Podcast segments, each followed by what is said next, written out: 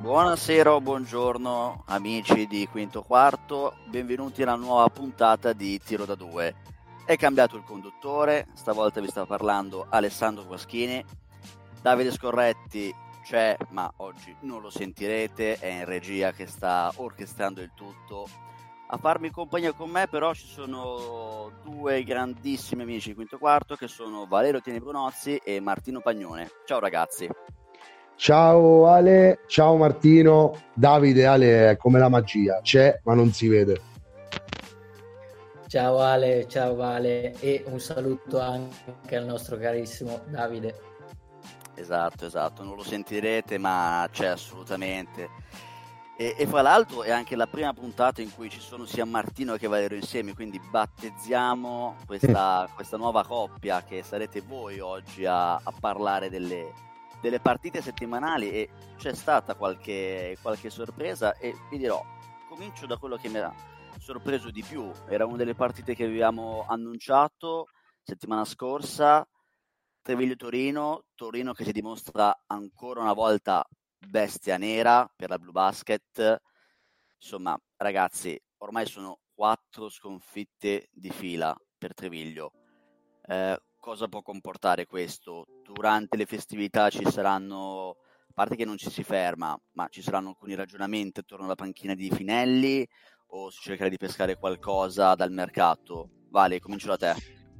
Eh, io ho paura, Ale, che questa streak di quattro sconfitte in fila possa far traballare la panchina di, di Coach Finelli più di quello che effettivamente meriterebbe per quello che ha portato in questo anno, diciamo mezzo eh, abbondante l'anno scorso e quello di quest'anno a Treviglio. Eh, la mentalità sicuramente è quella del coach vincente, la squadra è di alto livello nel leggere i nomi, ma abbiamo detto qualche problemino sia nell'impatto degli americani che comunque con Torino il loro lavoro direi che hanno provato a farlo, ma in generale hanno impattato un po' meno forse di quello che ci si aspettava, Packer su tutti, ma anche eh, quell'età media tra gli elementi italiani di spicco, eh, Vitali ancora fuori per questa partita, Sacchetti, Giuri, Cerella, quante volte lo abbiamo detto, questo mix sta rischiando di trasformarsi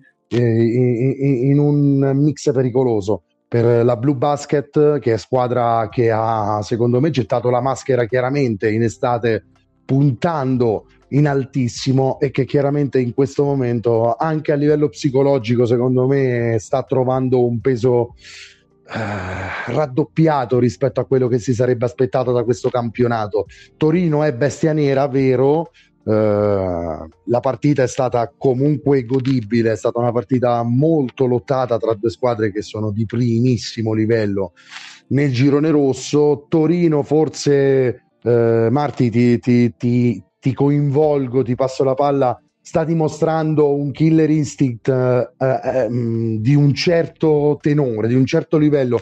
Eh, sapete, perché ne parliamo spesso anche in puntata, ma anche offline, che non sono particolarmente am- innamorato della coppia di americani di Torino che eh, insomma, reputo una, una, buona coppia di americani, ma forse un po' inesperta, forse con scelte eh, che fossero un pochino più mature renderebbero Torino una contender a tutti gli effetti, eppure eh, la cosa sembra funzionare bene, Martino. Eh, ti tiro in mezzo proprio nella discussione anche per andare a parlare quindi eh, dei piemontesi, perché ehm, stanno, an- stanno conducendo un campionato a differenza di Treviglio, secondo me è anche leggermente sopra le aspettative e soprattutto in termini di risolvere le partite punto a punto, non tanto per la classifica, hanno sì. avuto anche sconfitte dolorose, ma quanto più per la capacità poi di gestire i finali palpitanti, che poi è fondamentale andando avanti in stagione.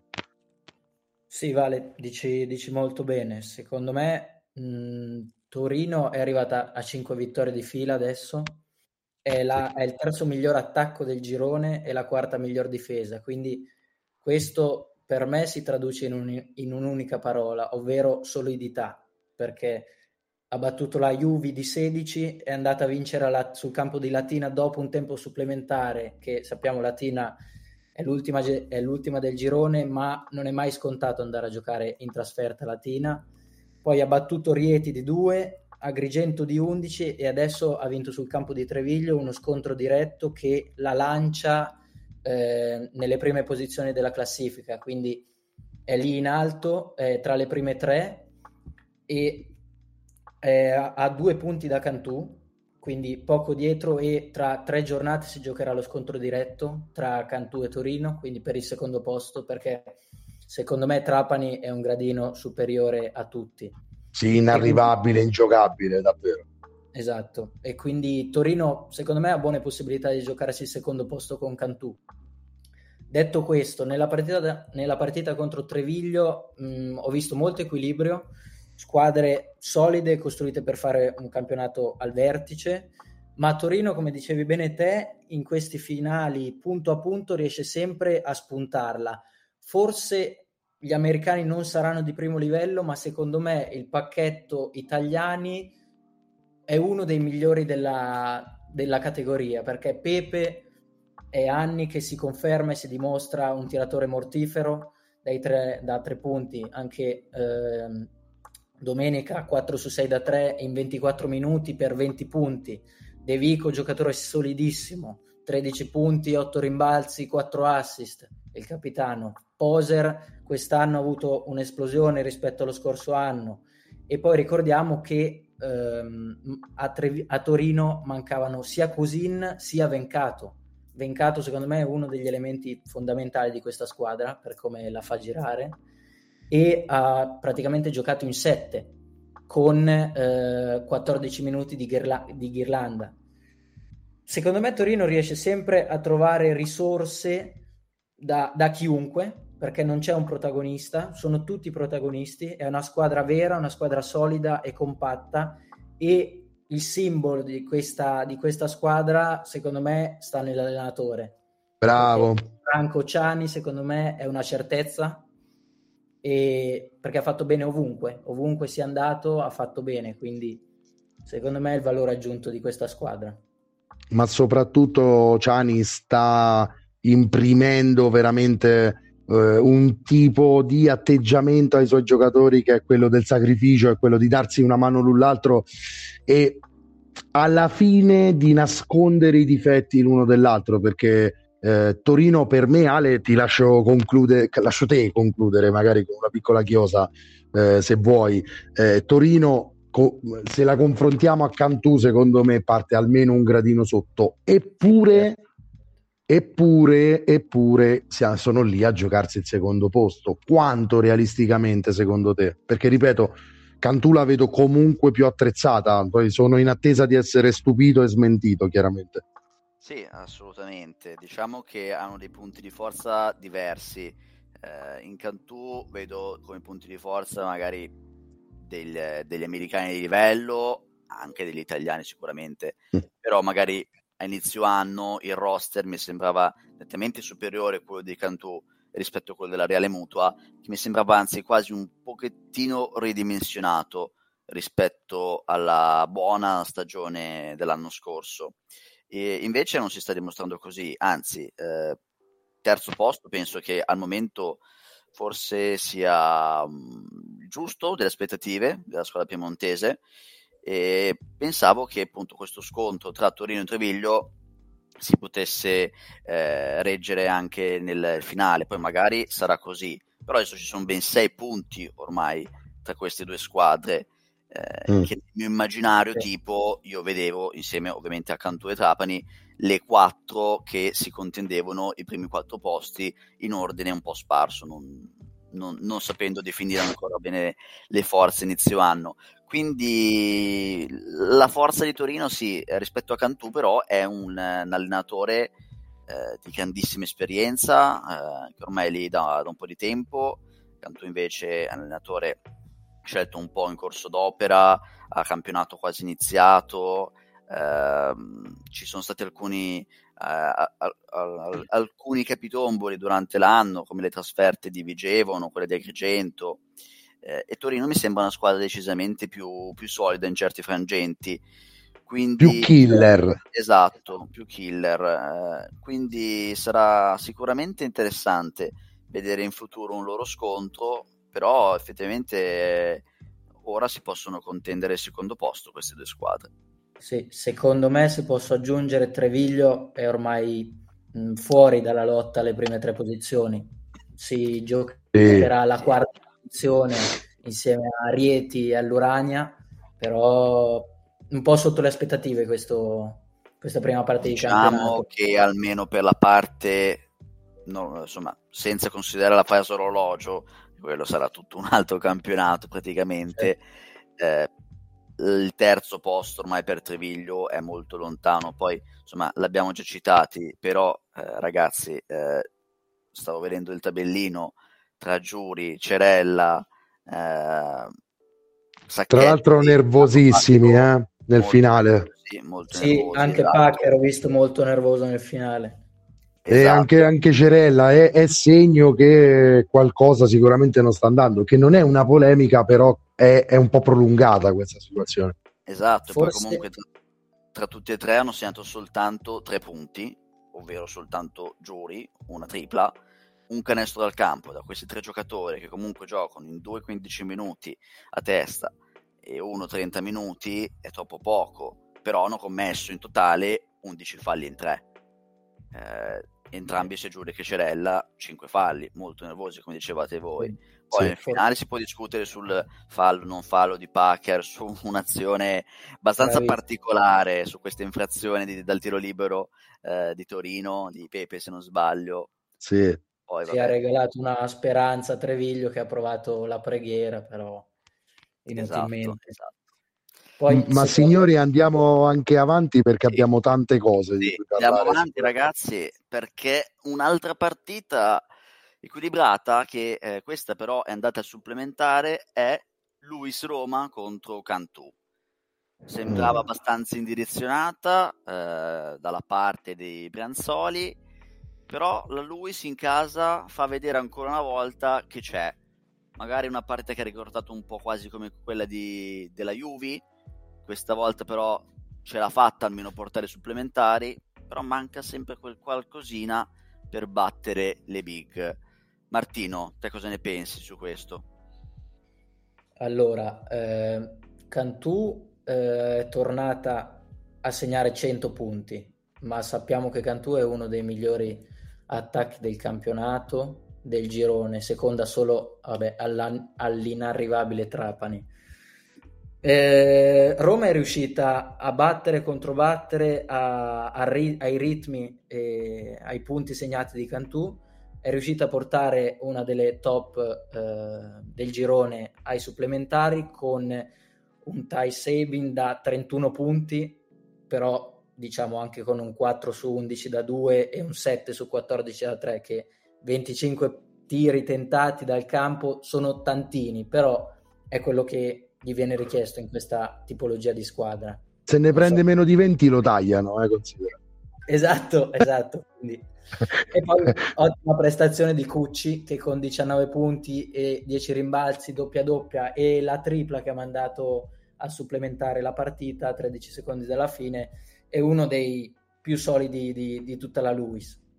Per quanto riguarda eh, Cantù, eh, Moraschini, ottima prova, anche lui in doppia doppia, 26 punti e 10 rimbalzi con un 36 finale di valutazione. E per Cantù, ottima notizia anche il rientro di Baldirossi, che è uno degli elementi chiave secondo me in questa squadra perché eh, ha visione di gioco, è un lungo che prende rimbalzi, fa assist, fa un po' di tutto, insomma, quindi ottima notizia per loro. Sì, d'accordissimo. Il rientro di Baldirossi offre un, un bouquet tattico nuovo a Cantù, sicuramente. Eh, e Moraschini, eh, se qualcuno si chiedeva cosa può fare Moraschini in Serie A2, secondo me eh, abbiamo visto che cosa può creare un giocatore come Moraschini in Serie A2 proprio in questa gara e ha bisogno di prendere le misure con un campionato eh, che è fisico, molto fisico, che è più agonistico perché scendendo di categoria si, va, si sale con l'agonismo, però quando la metti sul talento e sul punteggio alto, dopo subisci tantissimo da questi giocatori. E la Luis Roma è una squadra che va volentieri eh, in partite dal punteggio alto, a maggior ragione da quando è entrato Sebin eh, in squadra questo è ancora più vero. Eh, tantissima corsa, tantissimo tiro perimetrale, il gioco sta migliorando inevitabilmente perché un po' come mh, mm, eh, diciamo quegli statunitensi che in Serie B fanno la differenza perché attirano tutto quello che possono attirare. Allo stesso modo, Sabin offre questo alla Luis Roma, la possibilità di eh, per gli altri giocatori di spaziare meglio, di avere più eh, metri letteralmente al tiro e quindi poter tirare con più precisione. Certo è che se porti la partita oltre i 90 punti contro Cantù, il tuo talento offensivo è sicuramente minore dei Brianzoli e quindi alla lunga la paghi. È, è vero anche che la Luis Roma è, è riuscita a mandare al supplementare una gara eh, contro una big e questo è un enorme miglioramento perché finora l'abbiamo vista davvero competitiva so- solo contro diciamo, le pari contender per quelle squadre che concorrono per salvarsi come lei. Quindi i segni di un miglioramento netto ci sono. Devo dire, Ale, che è un qualcosa che riscontro però, a parte forse, in, forse Latina, un po' in tutte quelle squadre che sono in basso eh, in questo girone verde. Eh, sì. Tra Monferrato, Vigevano, Agrigento, eh, e appunto Luis Roma mi piacerebbe aprire una piccolissima parentesi eh, sul fatto che diciamo tutte e quattro stanno provando seriamente a prendere le misure al campionato chi più chi meno ma le vedo molto migliorate nella consapevolezza e, e questo sicuramente è un plus anche degli staff ma noi conosciamo molto bene certo. quello della Luis Roma e sappiamo le potenzialità anche, anche eh, tra i giocatori che tra, i, tra quelli che sono in panchina ma non sono giocatori Ale Certo, diciamo che nell'ultimo mese penso che tutte queste squadre hanno avuto il loro momento d'orgoglio. Probabilmente sì. prima ce l'ha avuto Vigevano eh, con il periodo positivo di, di, novembre in cui ha vinto tre partite eh, in quel mese.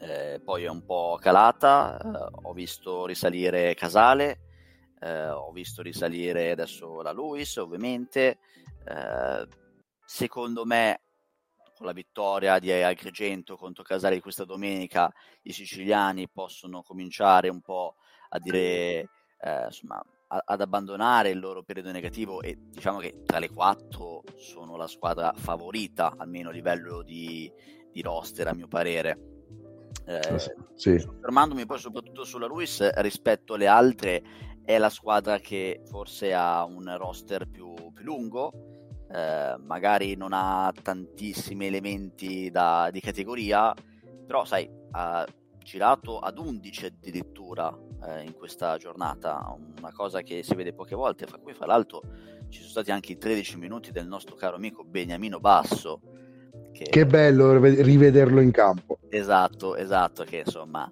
nostro amico del Fantabasket di Serie B, che vi invitiamo anche quello a seguire nei nostri contenuti Instagram. Però comunque penso che anche Vigevano però stia allungando un po' le rotazioni perché ricordiamo che è tornato da Alessandro questo weekend e quindi anche qui le rotazioni diventano a 10. E poi la notizia però della Luis che è arrivata proprio oggi è che eh, è stato risolto alla fine il contratto con eh, Badmus, Taiwo Badmus. Era nell'aria eh, da quando è arrivato Tai Sebin. Eh, sono riusciti a trovare l'accordo fra l'altro giocatore che studiava il master di Big Data Management. Il giocatore continuerà comunque a seguire le lezioni da remoto, eh, quindi comunque c'è un supporto della società dal punto di vista comunque del, dell'obiettivo non solo sportivo ma proprio anche eh, universitario, scolastico Da grande però... voglio fare il giocatore della Luis. Eh, sarebbe bello, sarebbe bello. però mi sa che ormai abbiamo passato un po' certi limiti di età ormai. Cioè, non vale. porre un limite per favore all'anagrafe. Eh, so. Ma magari Martino, un po' più giovane di noi, magari ce la fa, ma noi ormai... Vai Marti, percorrilo anche per noi. Tutto è possibile, anche per Vale. no, io non lo so. parliamo di basket, parliamo d'altro che esatto. va che è meglio.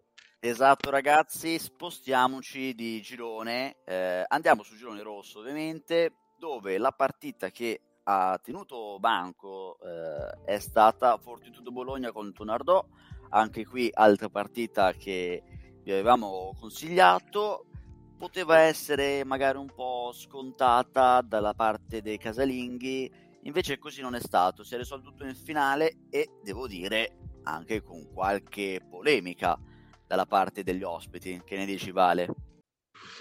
Eh, beh, sì, Ale, eh, devo dire una partita veramente godibile anche questa. Eh, avevamo consigliato belle gare, devo dire. Ehm, forse in casa Fortitudo si aspettavano di risolvere la pratica in maniera più semplice, però Nardò è veramente un osso durissimo per tutti quest'anno, soprattutto in trasferta trova delle energie eh, inaspettate eh, in, momenti della partita in cui ti aspetteresti che una squadra più debole dell'altra crolli. E invece Nardò eh, non è la prima volta che trova la forza di rimanere attaccata. Una gara eh, oggettivamente difficilissima per i pugliesi ehm, merito secondo me anche di, di coach di Carlo che poi abbia avuto dei battibecchi lascio eh, Marti ha visto con più dovizia la scena, quindi sono curioso anche di sentirla da lui. Sottolineo però eh, come sia nato poi il canestro eh, di gluteo di Mark Ogden, eh, curioso, ne parlavamo proprio con Marti offline, che tutto sia nato da un tap out di Aradori eh, improbabile dopo uno 0 su 2 di Freeman, un Freeman che forse è il peggiore in assoluto della stagione, eh, poi quel tiro stoppato e poi ripreso diciamo al volo da Ogden eh, segnato di, di, tabella. Veramente un'azione Marti dall'inizio alla fine improbabile bellissima proprio per quello. Eh, dall'altra parte qualche polemica perché so si sa ormai di un timeout che c'era non è stato chiamato poi Russ Smith che stampa la palla sul ferro Nardò che perde e la polemica che esplode.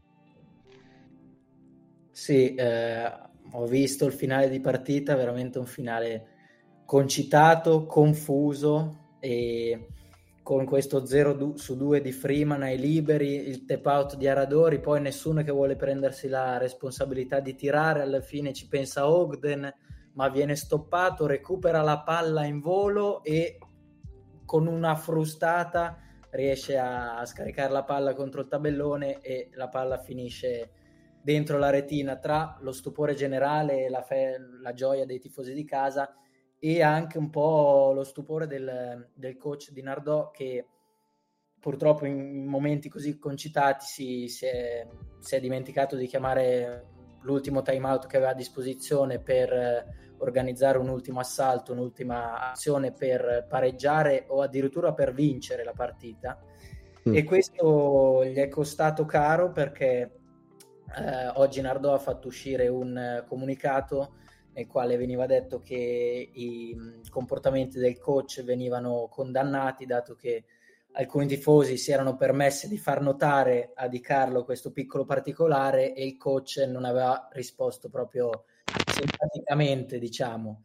Quindi adesso vedremo, vedremo cosa succederà, eh, se ci sarà una conferenza stampa la società. Mm, vediamo cosa, cosa, deciderà se eh, esonerare Di Carlo, ma secondo me è un suicidio esonerare un allenatore che sta facendo così bene con una squadra come Nardò, che comunque è una squadra strutturata, se l'è giocata con tutti. Adesso nel girone di ritorno è di nuovo partita 0-4, come era partita nel girone d'andata, però comunque ha affrontato le prime della classe, Forlì, Fortitudo, Udine e, e Trieste, se non sbaglio. Sì. Quindi è comprensibile.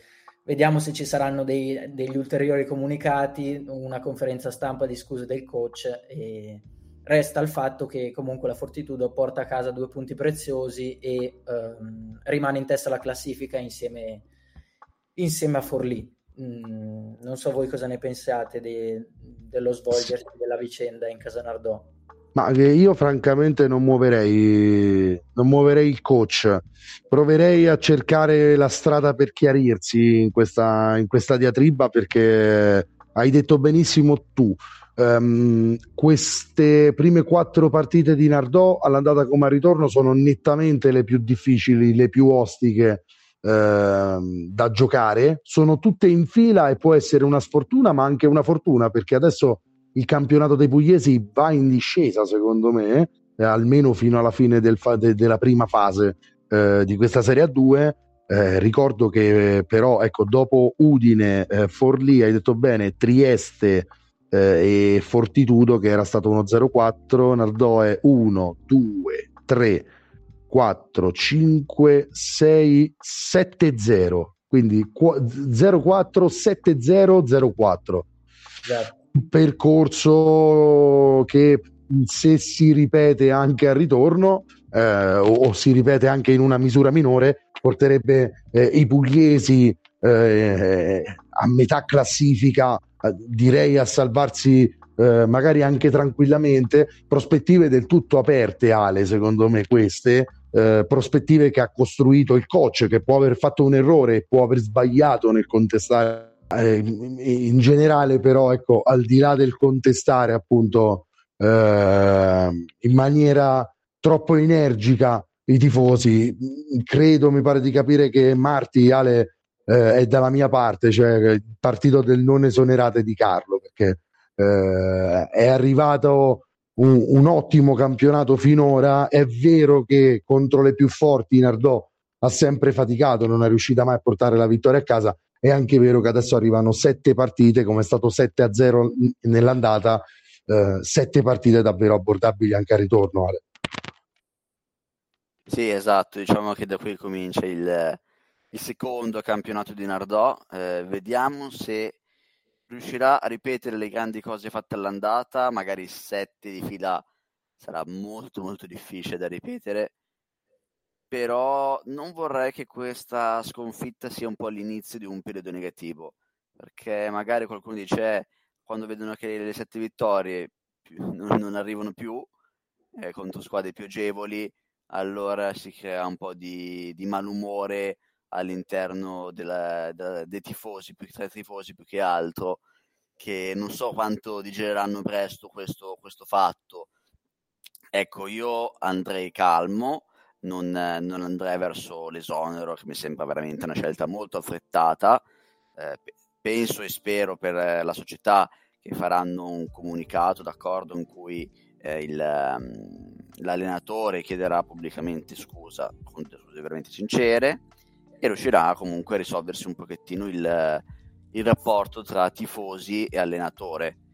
Poi insomma vediamo però comunque Nardò rimane sopra perché guardando un pochettino la classifica, e di qui volevo fare una chiosa finale sul, sulla classifica della, del girone rosso che si è spaccato, perché da Nardò in, eh, esclu- in giù, escludendola, quindi 100, Cividale, Rimini, Orzinuovi chiusi, sono racchiuse in 6 punti, eh, dove tra 100 e Nardò ci sono 4 punti di scarto.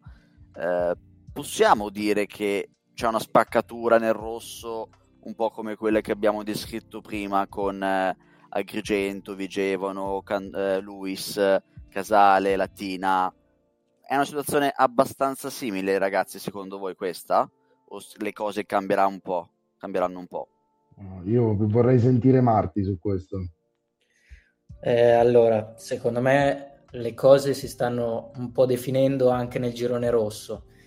Eh, nel girone verde abbiamo visto le 5 e secondo me le ultime 5 e secondo me anche nel rosso si stanno un po' isolando, identificando anche, le, anche qua le ultime 5, quindi da 100 fino a chiusi sono quelle che fanno un po' più fatica purtroppo. 100 Cividale dopo aver fatto un ottimo campionato l'anno scorso stanno un po' più faticando, Rimini consideriamola un po' una delusione e Orzinuovi e Chiusi fanno, fanno davvero tanta tanta fatica. Con Chiusi che ha perso in casa con Udine mh, mm, segnando solo 43 punti che sono veramente ma veramente pochi quindi è difficile. Per loro è un campionato difficile. Poi ci sono Piacenza e Nardò che navigano in acque per ora tranquille quindi sono a metà classifica e vedremo come si evolverà la situazione e poi ci sono le prime cinque che hanno vinto tutte questo weekend e sono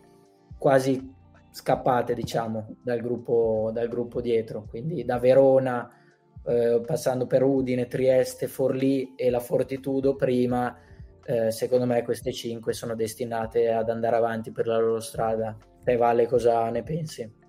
No, mi trovi, mi trovi molto d'accordo in questa valutazione. Eh, poi ecco, mh, mm, in sotto, eh, diciamo nella parte inferiore di questo girone, eh, è chiaro che Chiusi ha qualcosa in meno, hai ragione tu, ma anche Orzi Nuovi la vedo particolarmente in difficoltà e, e, non so se poi eh, aver comprato il titolo eh, in luogo di una B di altissimo livello possa poi alla lunga far bene, si rischia un po' un effetto NPC Rieti, spero Chiaramente di no per, per Orzi.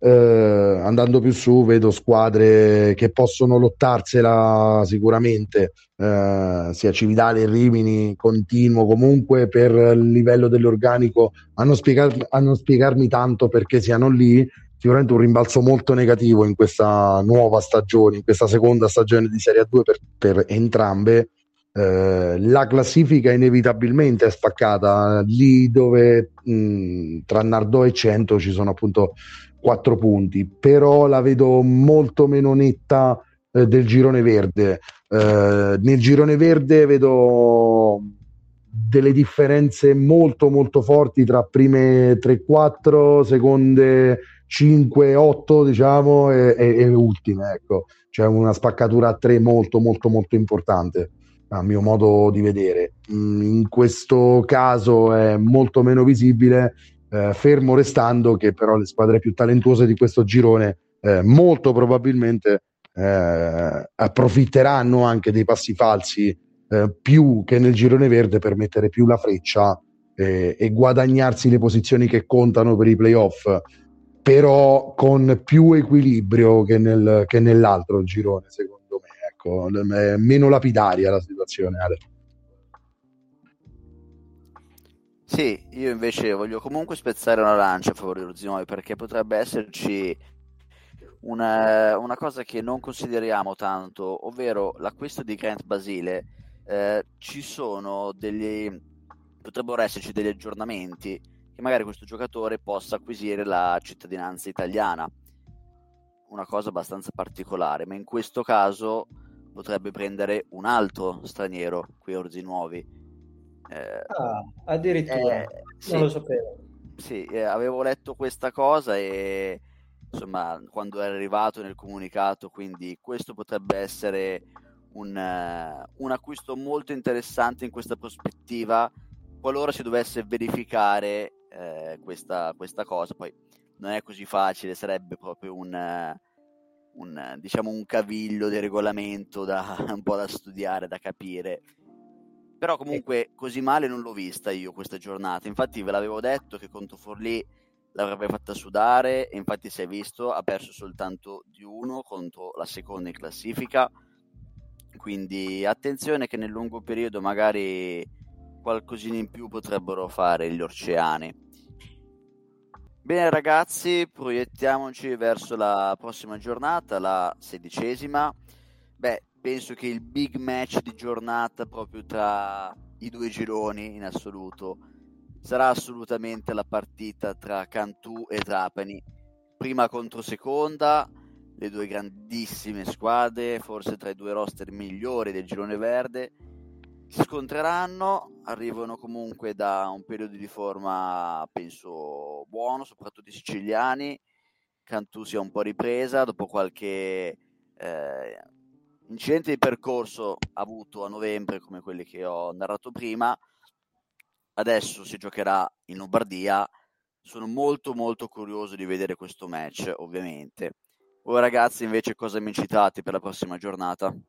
Quello che hai citato tu è veramente di pregio, ce lo guarderemo anche perché Cantù sembra l'unica antitrapani del girone verde, eh, però c'è anche un'altra partita che io consiglierei ai nostri ascoltatori perché se Treviglio, magari è improbabile, ma perdesse in casa con Agrigento sarebbero 5 di fila e davvero la situazione si farebbe molto pesante. Quindi io mi aspetto sicuramente un blowout da parte di Treviglio in questa gara con Agrigento, ma non ci metterei le mani sul fuoco e quindi io la guarderò con molto interesse per questo girone verde. Però Marti c'è tanto da guardare anche nel girone rosso, secondo me.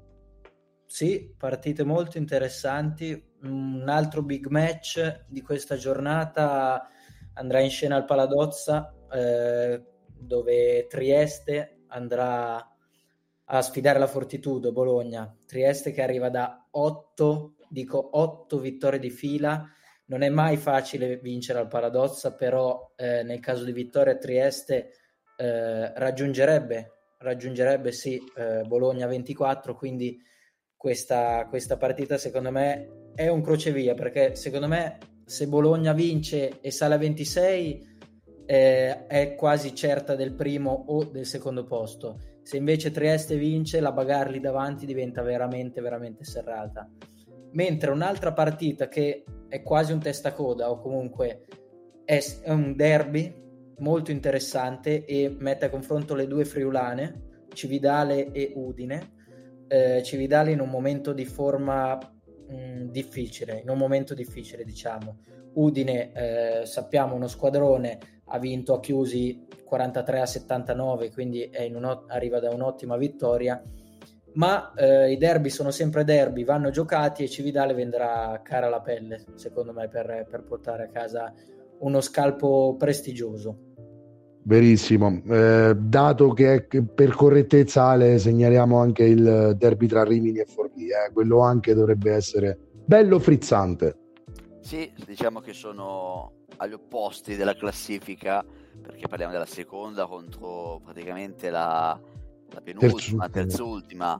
Eh, però comunque un derby è sempre un derby e poi non credo che le differenze di roster siano così enormi eh, come quelle che si, si, vogliono credere tra una seconda e una terzultima. Ovviamente Rimini secondo me aveva delle aspettative anche più grandi di quelle della detto che forse la più grande delusione finora del campionato tra entrambi i gironi.